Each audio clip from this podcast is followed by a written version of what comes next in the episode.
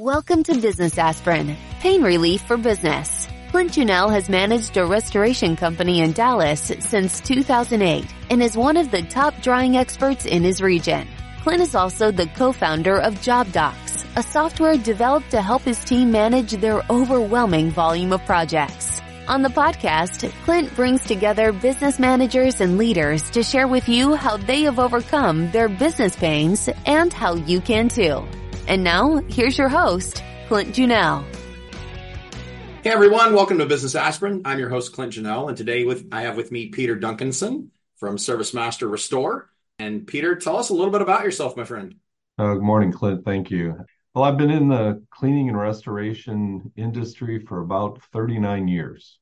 Started out as a helper on a cleaning crew many, many years ago and bought into the business that I worked for built that business up, sold it back to the people I bought it from, and then uh, I've worked a um, couple of different avenues.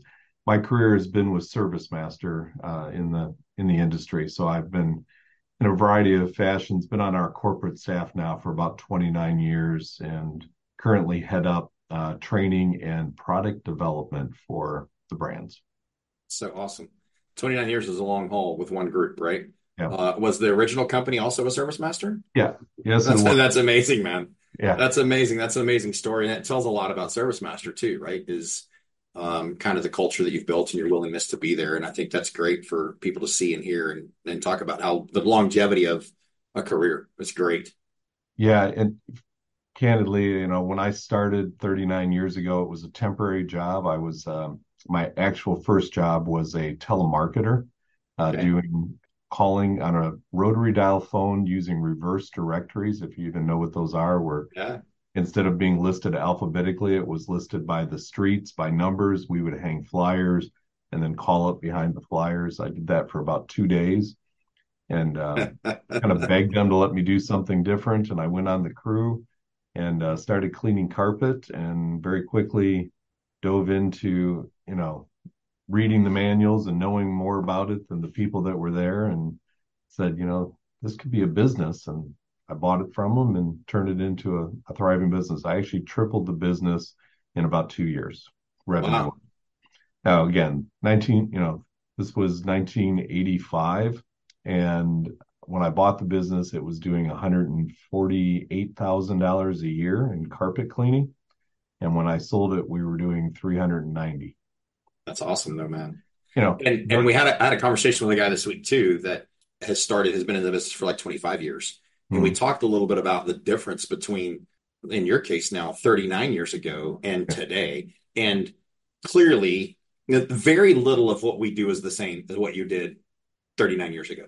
Right. I mean, technology has changed our ability to dry structures, uh, the way you go get leads, the way you navigate people. Like, when was the last time you picked up a Yellow Pages? Yeah. Right. So it's it's one of those things that's very different. So where are you located, Peter? Like where do you? So, yeah, so I am based in Memphis, Tennessee. Uh, okay. Corporate headquarters for ServiceMaster was here for many years. Uh, they're now located in Atlanta, but our training facility is here in Memphis. Uh, got about a twenty thousand square foot building dedicated to training and product research and development. Okay, talk to me about that that snapshot of timeline behind you in those pictures. what the church fire somewhere, and it looks like yeah. I've seen that one. That is that was a fire that occurred in the 90s in um, Fort Wayne, Indiana. Uh, was I don't even remember the name of the church. Uh, a dear friend of mine here at ServiceMaster, they were in his office, and when he left, he gave them to me, and they've just kind of in my treasured possession. Moving, sure, uh, man. That's that's a cool setup for the industry that we're in, right? Yeah. Uh, that's kind of a neat fixture to have back there. It's just kind of that setup and the way it's framed up that way is really great, man. So I, am a fan of that for sure. So you got started in the business 39 years ago. You mm-hmm. started cleaning carpets essentially cleaning to carpet. kind of navigate your way into uh, growing a business. Mm-hmm. Um, it took you how long before you bought that business out? Four months. Four months. Yeah. You said, "Hey, I want to buy this." Yeah. They were ready to do something different at that point, I guess, at that yeah. time in their their their life, and so you recognized a need or an opportunity uh, mm-hmm. inside the business, and you wanted to do something for yourself. So let's talk about the mentality of I don't want to be cleaning the carpet any longer. I want to be doing something different because a lot of our guys that are listening to this podcast, that's where they're at, right? Yeah. I don't want to be a technician anymore. I don't want to just be here. I want to do something different. Um, some of them want to move up into management. Some of them want to be entrepreneurs, or at least think initially that they want to be entrepreneurs mm-hmm. and want to jump on off into something. So talk about that mindset that you had all all those years ago, right? Sure. Um, and and let's see how we can dive into that.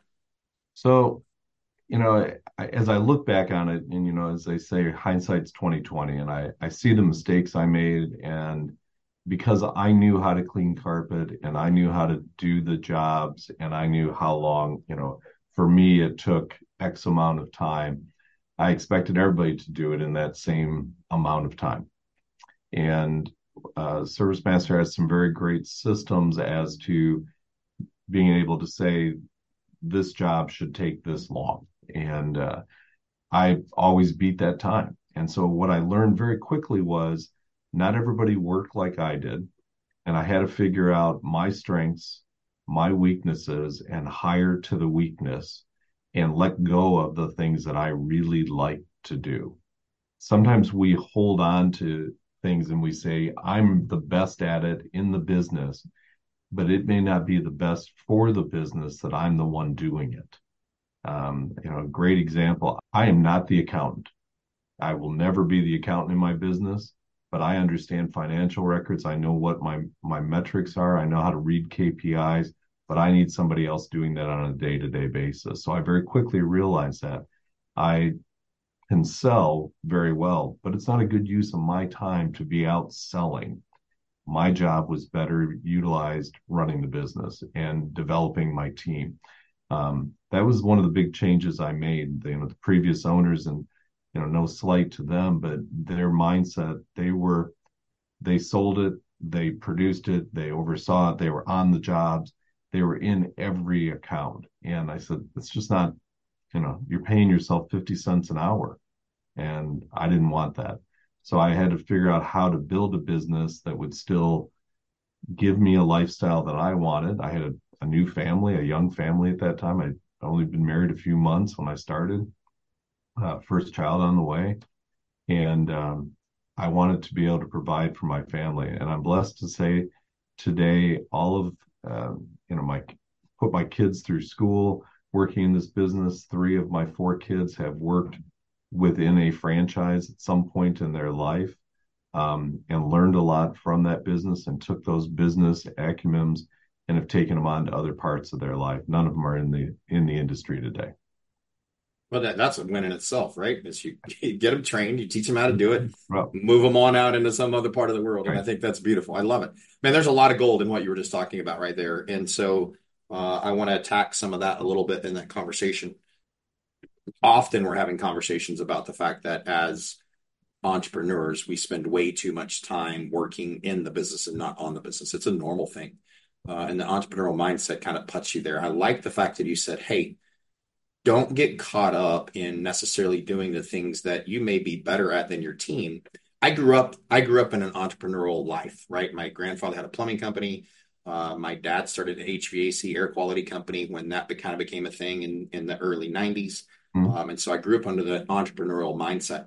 Uh, but the reality was, what I learned in that entrepreneurial mindset was that same kind of mentality where I want to make sure everything's done right. I want to make sure everything is touched. I want to make sure the customer is taken care of. And as a result, I can't really, I can't force multiply my growth because mm-hmm. I can't be doing all those things. And yes, I'm paying myself, you know, a minimal amount as a result. And I've learned to step away from that and recognize that I've got to grow the business and empower my team to do the things that they're going to be capable of doing train them the best way I can to do that. And then there's going to be things that are done the way that, uh, uh, not necessarily the way that I would want them done, but that's still okay, right? Yep. Uh, as long as they're still done well. And sometimes we we pick up the pieces. Yep. Sometimes you correct and and you apologize and you fix whatever took place. But I love the fact that you're saying that because I think it's vital for all of our people that are are are listening to understand that's a very real reality if you want to actually take your business and grow your business. Yeah. You've got to be able to do something like that. Yeah, you've got to you know, you said an important thing there, empowering your people. And I'm I'm a big believer in I, I hire the right people, I give them a job, train them what they need to know, and let them do their job and stay out of their way. You know, obviously I have expectations. You know, I, I want my books closed by the 15th of the month. I want these KPI reports on a weekly basis, you know, whatever it is, customer satisfactions, etc but you measure and set those expectations, then let them do their job and help them develop as they're going. Big believer in developing people. Outside of work, I've been a been with the Boy Scouts for 30 some years as well and help people develop in that same mentality of how do you take somebody you can't develop them you can give them the tools to allow them to develop and give them the opportunities and when you find somebody you need to look at them and say, okay, today they're, you know, they're pushing a wand. They have aspirations and they have abilities to do more, but what is it? Now, just because they're great at carpet cleaning doesn't mean they're great at being a manager unless I give them the skill set to get them there. And then they may find, you know what, I really don't like being a manager. Just put me back on the truck. Fine.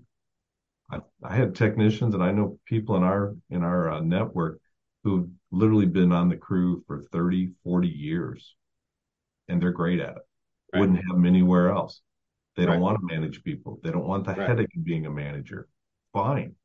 They're great at their job. But then let's find the right people in the right roles going up.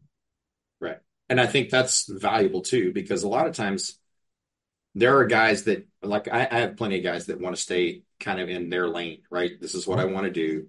I don't want to be involved in having to do any kind of sales or talking to the customer about that stuff. I want to go do the technician side of things and navigate life that way. And I think those people are all valuable and important to us. There, there are individuals inside your companies continuously that have that dream and desire to try to go do something extra.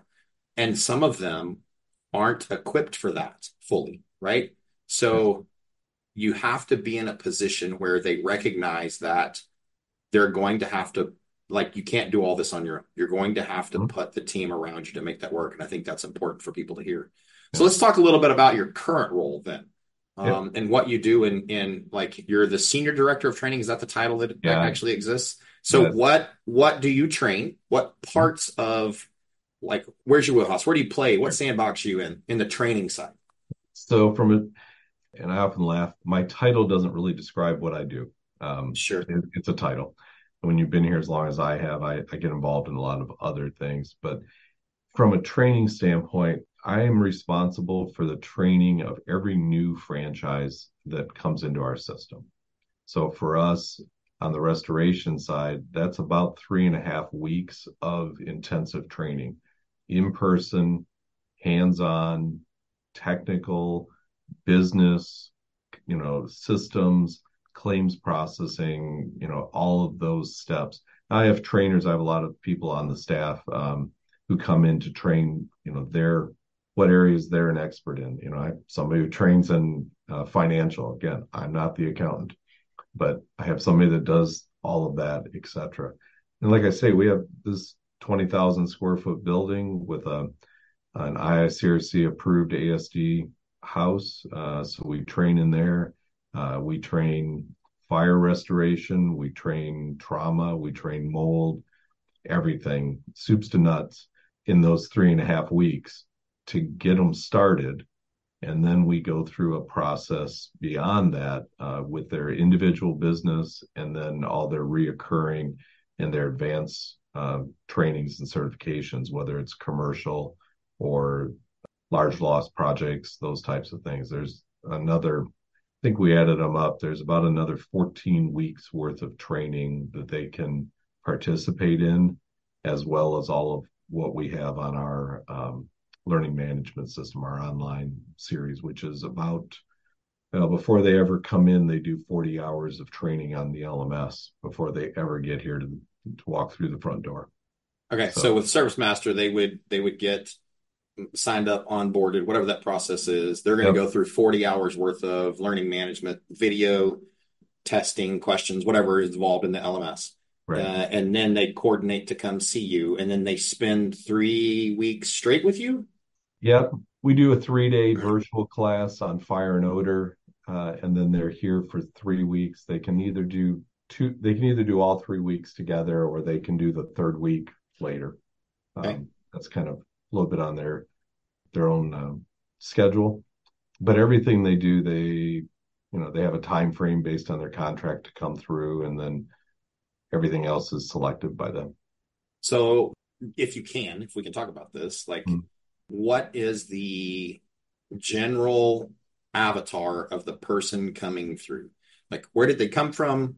What did they? What was their experience? What like who who is the person that's becoming a ServiceMaster yeah. franchise? There's a lot of different uh, profiles of of okay. a franchise owner. Okay. Okay.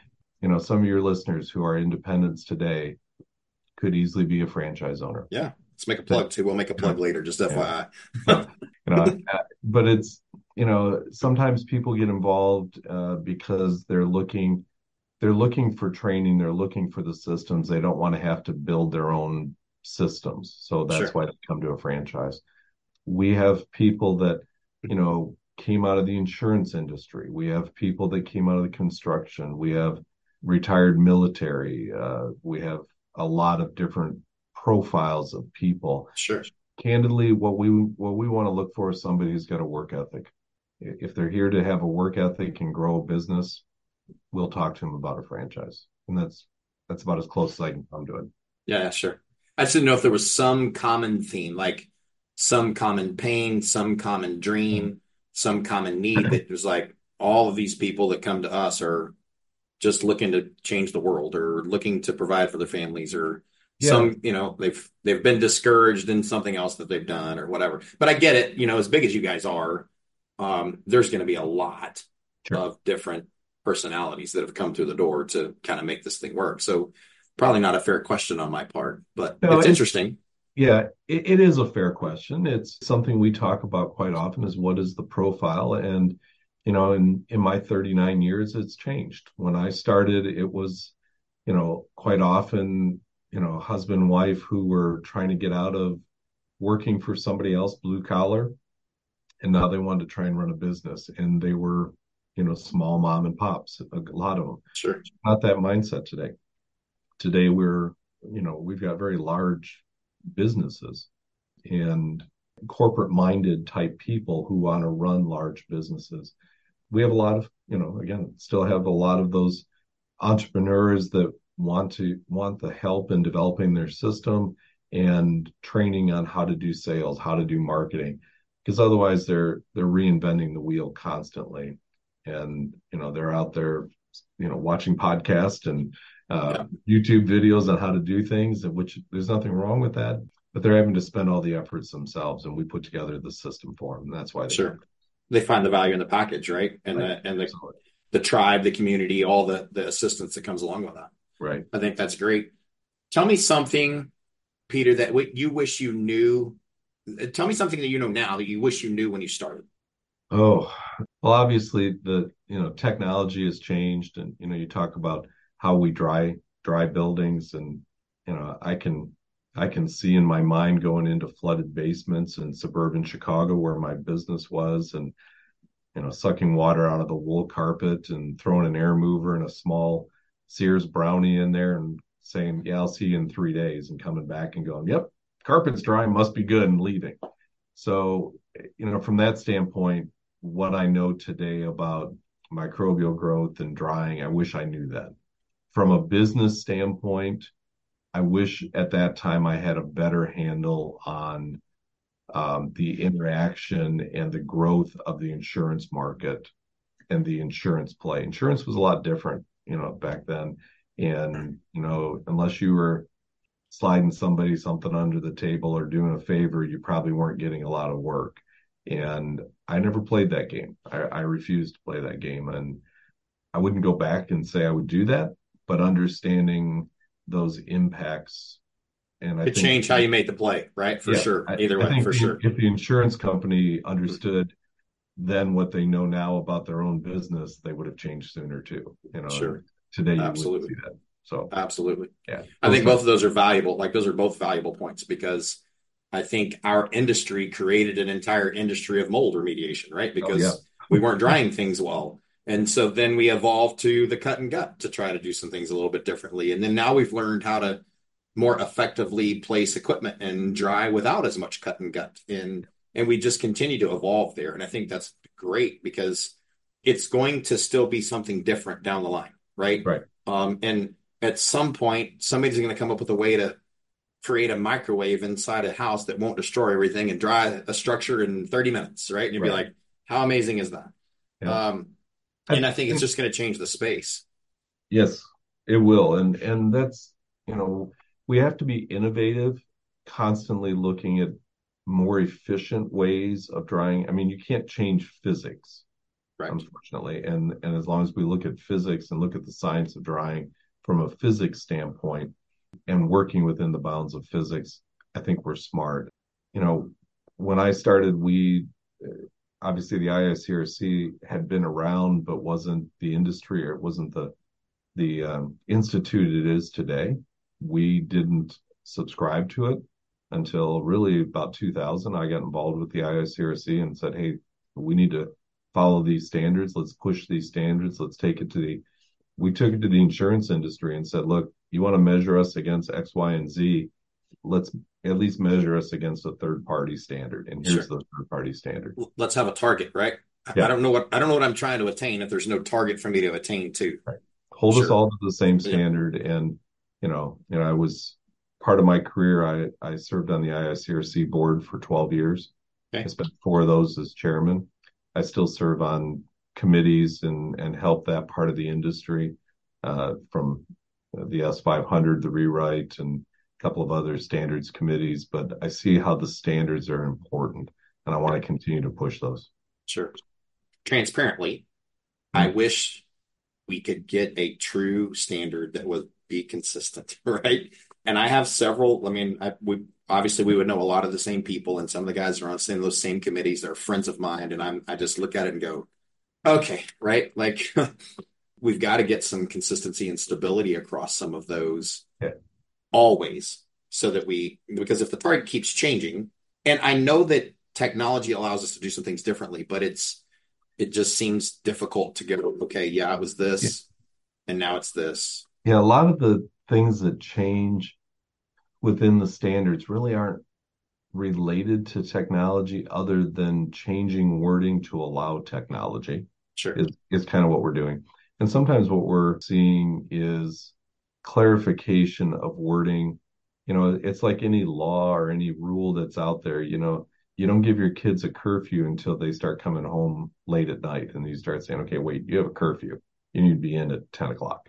And they break the rule, then there's a consequence. Well, the reason we have to put rules in place is because there was a consequence and somebody bent the rule or interpreted the rule a different way. So we change the wording so that it's clearer or tries to be clear. And that's kind of where we have the struggle. Sure. My thing is around like the calculations of equipment. Oh, now yeah. that's changed and said, okay, well, let's not put that in anymore. Well, let's not say this is, it's like, oh, okay. Like, and that's fine, right? We can navigate some of that and figure out where it's going to go. Tell me, what is the coolest thing you've seen change wise, whether it's technology or something else, uh, in the last 39 years? Wow. Because you've seen a Uh, lot, right? Seen a lot. Yeah. God. Well, let me start with technology. You know, just the an LGR, a low grain refrigerant was one of the coolest things. I mean, think about how revolutionary that was when that came out and today it's just commonplace.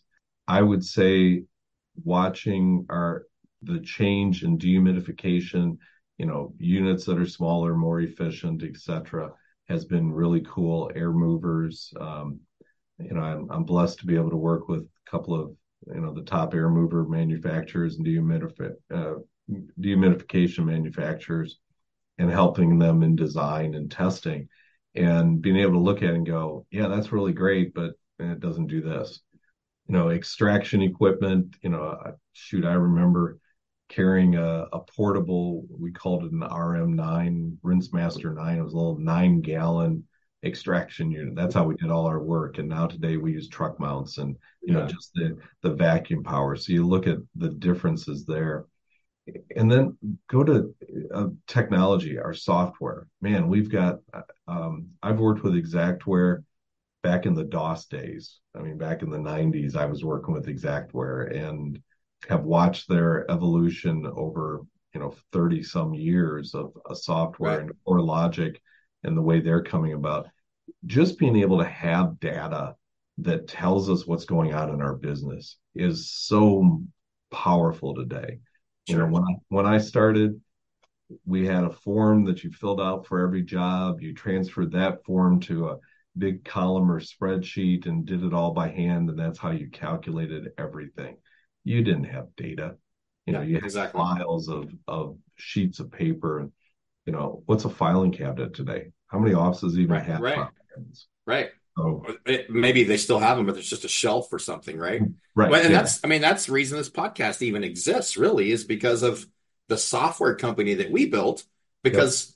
I was losing too much stuff, stuff was slipping through the cracks, and it couldn't happen. And it was like, okay, how do we help? So we build a software, start selling a software. Then it's like, hey, you should do a podcast because you could get people that are really smart and a whole lot smarter than you to give you information and help the other people. And so it's all just kind of the evolution of of all. And for that matter, podcasts.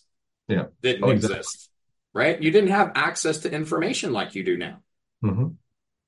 You know, we talk about training and, you know, the first training that I got in the franchise were film strips with a little cassette, you know, it went beep and you'd change the film strip.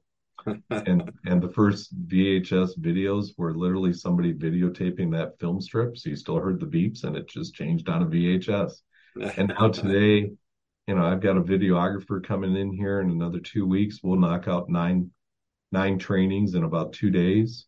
Uh, she'll create, like I say, nine trainings that'll be anywhere from two to I think 12 minutes are going to be the longest ones. You know, and in two in two days we'll have those done and they'll be up on our website. That's so amazing. Like just to think about that that as even an opportunity 39 years ago, you'd be like, what? No, yeah. Like that's not even a possibility. Yeah. For sure. So, what are some of the business biggest pains since we're business aspirin? What are some of the biggest pains in business or in your franchises that you've helped eliminate and how did you navigate it? Hmm. Probably one of the biggest struggles any business has is cash flow if you don't manage cash flow, you can you can be doing a million dollars, but if you're you know you got nine hundred thousand in receivables, you're bankrupt. Mm-hmm. So looking at how to handle cash flow, how to build a business, how to you know process. Obviously, our work with insurance, we do. Uh, we have insurance programs, so we do billing through insurance differently, and and that for our franchises, and are able to manage that which helps them in their cash flow. The cash flow and people are your two biggest challenges. And so then how do you how do you recruit? Uh, where do you go to get people? And then how do you train them and how do you keep them? Keeping them is the important thing. And and that's why we we celebrate you know those milestones whether they've been here a year or whether they've been here 50 years uh, like i said I, we've got a technician we're going to uh, present a 50 year pin to this year technician, not an owner, been in a business for 50 years. At the same franchise? At the same franchise. That's amazing. Two owners, but he's transcended the two owners. That's unbelievable. You know, and that says a lot, man. Yeah. Yeah.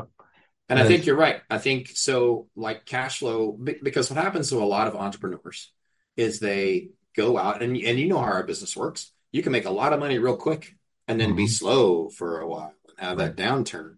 And too often these guys jump into this entrepreneurial space and they're like, because their their mentality is the business owner's making a ton of money all the time anyway, right? All these guys are just getting rich and I'm just still getting my 20 bucks an hour or whatever it is. So they jump off and they make a, a stroke of money on something up front and then they forget they have to pay their insurance and then they go buy this big truck and then they forget they have to pay for their rent on their building and now they've got this big truck and now they can't afford it so the cash flow becomes a thing and right. then then they make this one stroke and now it takes 90 days before you ever see another dime because that's the way some of these projects work. Uh, they put themselves in a bind. So I love hearing you say, hey, protect your cash flow, be smart about it, make smart decisions, right. figure out ways to maybe put some of it back a little bit for that rainy day and for this lull. Yep. Um, and then people, man, like it's so important that you build a culture where you can retain your people and you can hold on to them and you can move them forward and grow them and utilize them where they fit. Don't necessarily move everybody that's been there a long time into a management role because 50 years as a technician, he clearly doesn't want to be moving up anymore. He wants to be where he's at, very content to be doing what he's doing. And, and I think that's huge too. Yeah. Yeah, that's awesome. It, your culture is also important. You know, what's your what's your business culture? What's your you know, are you giving back to your community? Are you taking care of your people? How do people see you in your marketplace is huge. I mean, obviously ServiceMaster, we have a very long-standing culture where uh, we've been around almost 100 years from our original foundation and our culture is very solid and has remained over that time. And people know what we stand for they know the ethics and that's you know you asked earlier kind of people come to us? Well that's part of the reason people come to us is for that ethics. Sure. That mindset. They, under, they understand your core values they understand right. where you stand and they want to be a part of something that helps them do that and build that right? And that's great man. I love it. Um so i mean you're you're 40 years in. Mm-hmm. so what motivates you to continue? So in my my place in my career i get i get two two things that really charge me up.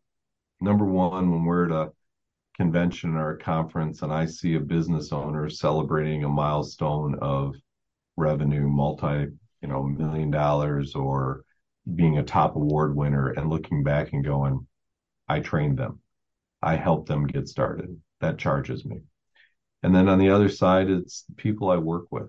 Um, I I mentor unofficially or officially, you know, dozens of people in our company, and watching them grow and develop. Some of which have, you know, people that I've brought in who reported to me or reported to somebody who reported to me. Were you know, we got one one that's now a VP above me.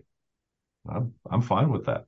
You know, I'm not here for a title. I'm here to help and grow, help people develop, you know, and help grow the business. And that's the kind of thing that, that really charges me up, helping the the next generation come through. And I'm, you know, 40 some years, you can kind of guess my age. You know, I'm getting closer, you know, the gray hairs and the the what have you coming through here. But it's I'm not looking to retire. I'm just looking to de- help people develop into the next group and and make sure the company continues to go uh, on the foundation it's been.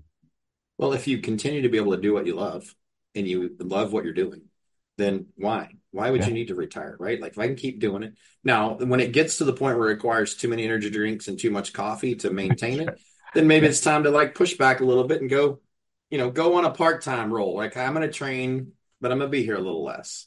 Right. Um, man, I love it. I love the conversation. So I want to be respectful of your time you've obviously had a lot of success. You've had some great things. Uh, mm-hmm. you've had some good things you've gone through. You've spanned a long career in one industry with one company. Yeah. Uh, and I think that says some great things. What is one nugget of information that we haven't discussed yet that you would say, I need to share this with anybody looking to jump off? Sure. You know, again, being at one company all these years and candidly, you know, I get offers, I get calls in the industry, out of the industry to go somewhere else to be CEO of this or COO of that and, you know, help me develop this new business, whatever it is. And I don't take those offers for a variety of reasons. And I, I talk to people, you know, let's, you know, let's be candid. Yeah. Yeah, sure. Money's good, but you don't, you don't chase the shiny object look at the ethics, look at core values of who you're going to work with and for. And if you're the business owner, if people are leaving you for 50 cents an hour, it's not the money they're leaving for. They're leaving because there's something with your values and core core values of the business that are wrong. Look at look in the mirror and say, I'm the problem. Let's fix it. And that that's really what I look at is just enjoy the people you work with, enjoy what you do. The money will make itself. You know, if you, if you take care of the pennies, the dollars will come on their own kind of thing. And Sure. it's, it's not, it's not rocket science.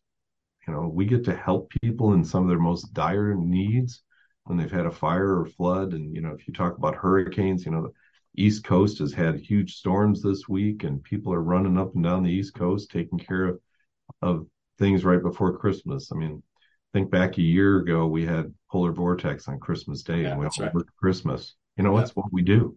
That's right. Um, my family just looks at it and says, bye dad, we'll see you tomorrow. They, Yeah. they understand.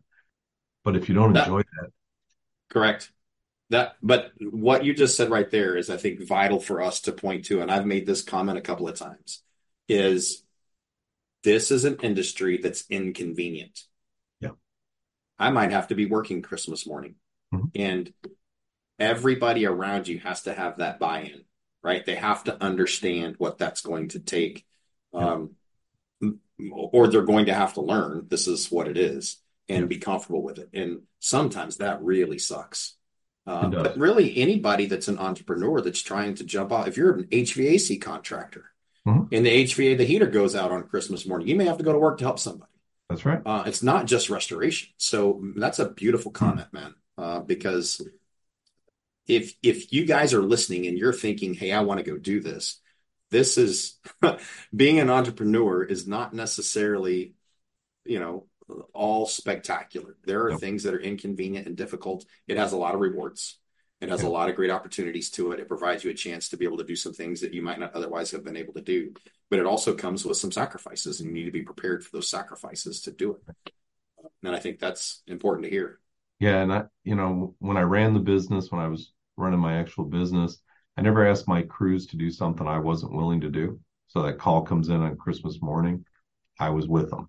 I, whether I got to the office just to open the door and, you know, make coffee and bring them donuts to say thanks for coming in or whatever it was. So, you know, you gotta, you gotta take care of your people. And if you're looking to just be the, you know, the big shot in the back office with your feet on the desk, smoking a big cigar, this is not the business for you. You know, that's, That's right. that's a different world. That's right. Um, you just treat people right and they'll, they'll stick with you. Yeah, for sure. Man, Peter, I love having you on. I appreciate your time. Thank you. Uh, if you ever want to take over a podcast, I'll give you an offer now. It doesn't pay anything at all. oh, wow. Basically, just costs you to do it, but it still is helpful. So, um, we'll just make that offer public. If you want to take over a podcast, we'll make it available to you. Uh, but man, really, I appreciate your time. I hope you have a Merry Christmas and everybody else have happy holidays uh, out there. And um, we'll talk to you soon, my friend. All right. Merry Christmas. Thank you very Thank- much. Appreciate thanks for your time. This has been a Business Aspirin, Pain Relief for Business podcast. If you're a business owner trying to overcome your business pains, follow us on Apple Podcasts or visit our website for more information, job-dox.com.